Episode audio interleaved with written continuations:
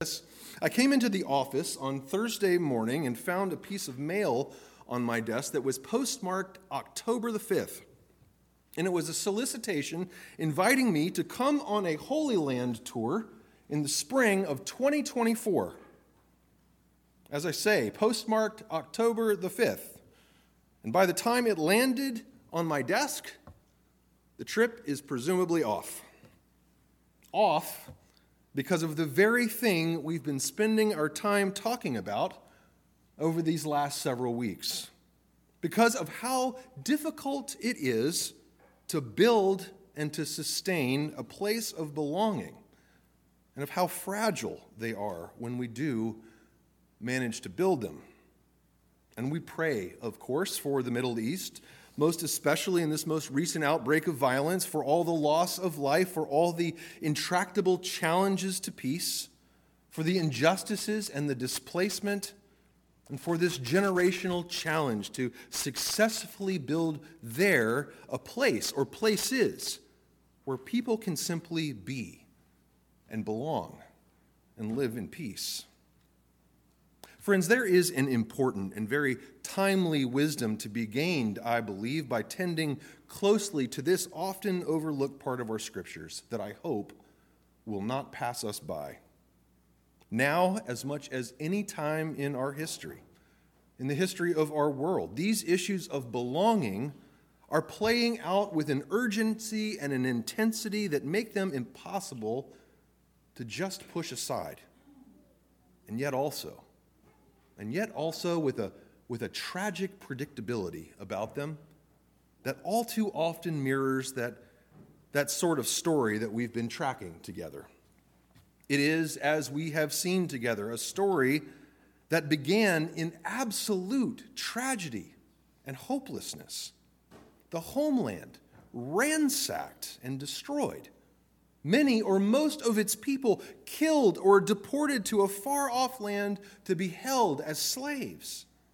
Their most holy place in the world, the place that held so much of their culture and so many of their traditions, looted. Flattened.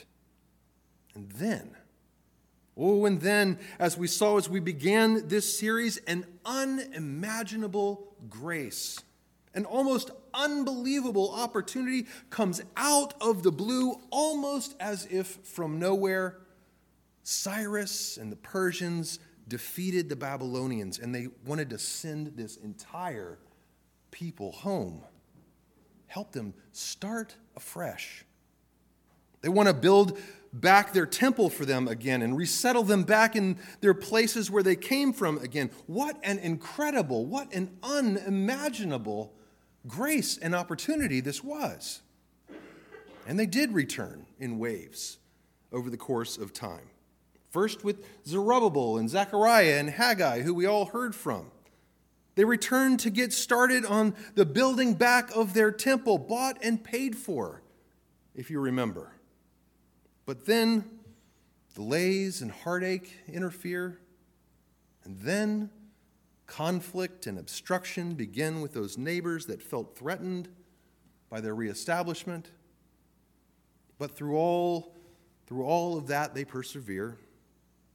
And then it's Ezra and it's Nehemiah who return. Nehemiah to build that wall around Jerusalem and further shore up its safety. Ezra, as we read today, to call this people back to a more intentional unity, back to covenant, back to identity, and a, and a plan for a way of life and, well, more too. In today's scriptures, two things are happening. First of all, Ezra the scribe and the priest recently returned home himself from the latest wave of exile, gathers together a people for a covenant renewal ceremony of sorts. You can imagine this throng of people there, perhaps, crowded together to be within earshot of the law of Moses being read before them all. It is a holy day for them in Ezra chapter eight, or Nehemiah chapter eight. It's a holy occasion. They're being reminded of who they are and, more importantly, who they are together.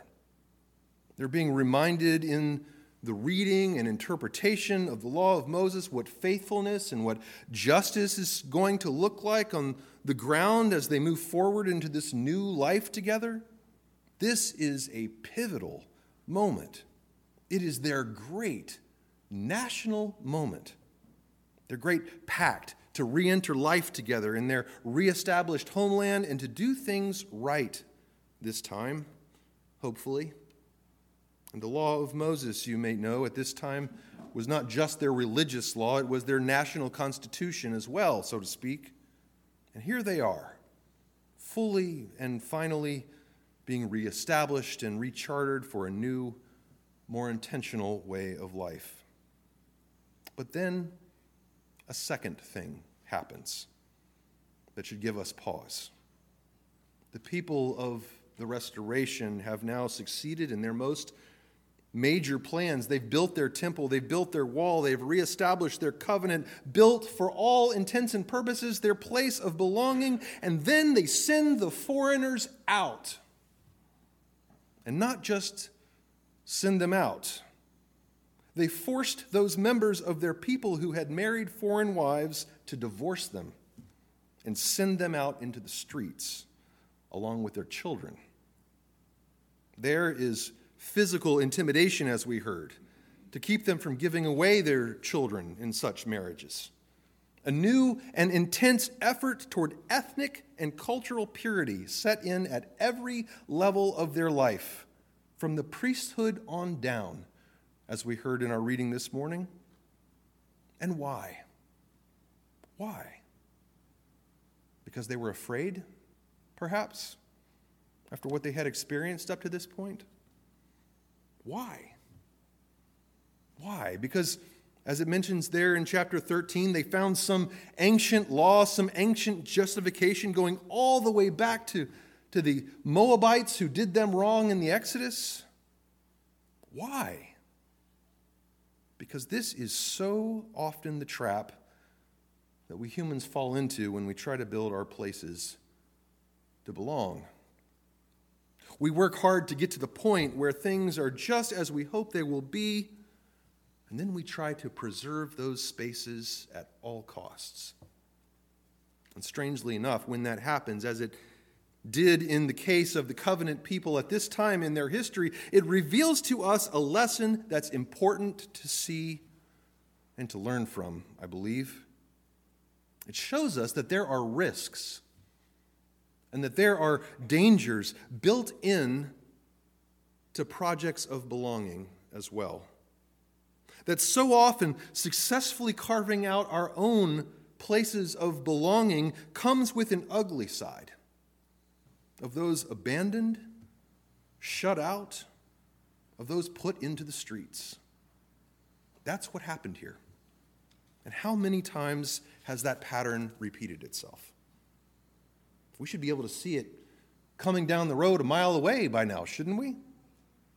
Our big ideas of creating really sound, really strong, well-protected in-groups almost always result in really wounded, really hurt out-groups as well, don't they?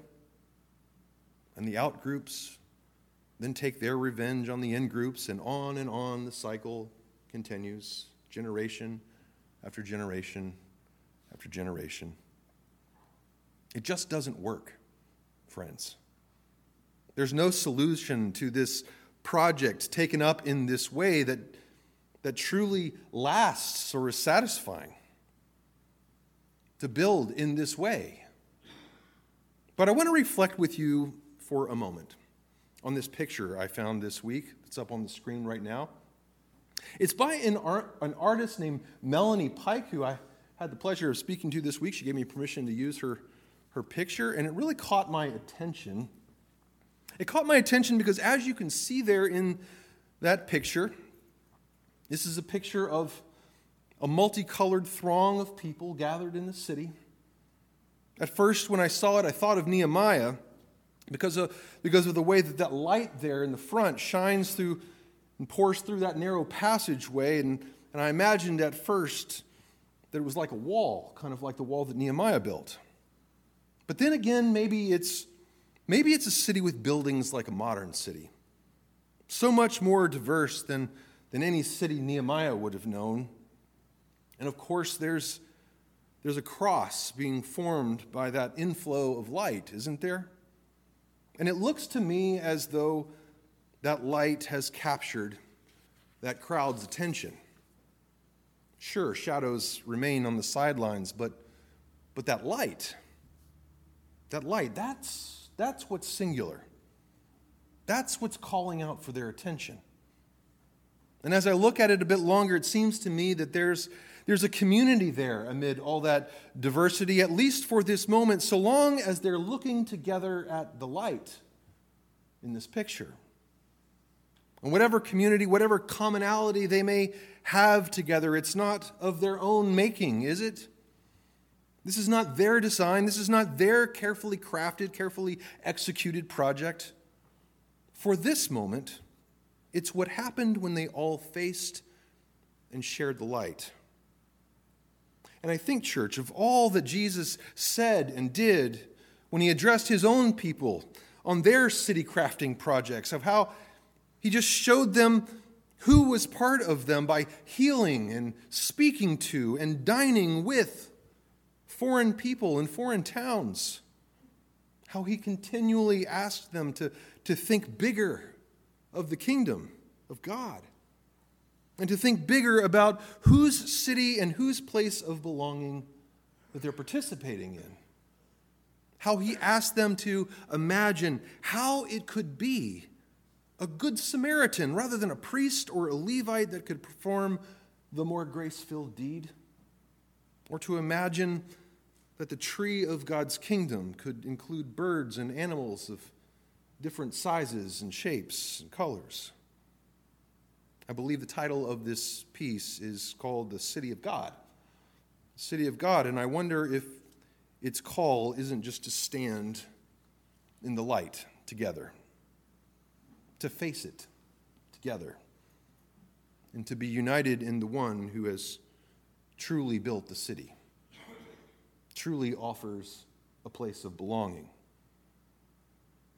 Church, I think this series has told a story that we need to hear. In many ways, it's our own story, our own history, full of our own mistakes and challenges. It's a story we need to hear because, yes, we do need to build places of belonging. And yes, that is very difficult and very fraught work, challenged with challenges both internal and external. And yes, it's also a project that, if done on our own, is prone to dangers and harms that we might inflict on our fellow human beings. And yet it still needs building. It still needs building. But perhaps taking part in the building, friends, is mostly just a matter of sharing the light. And all of God's people said, Amen.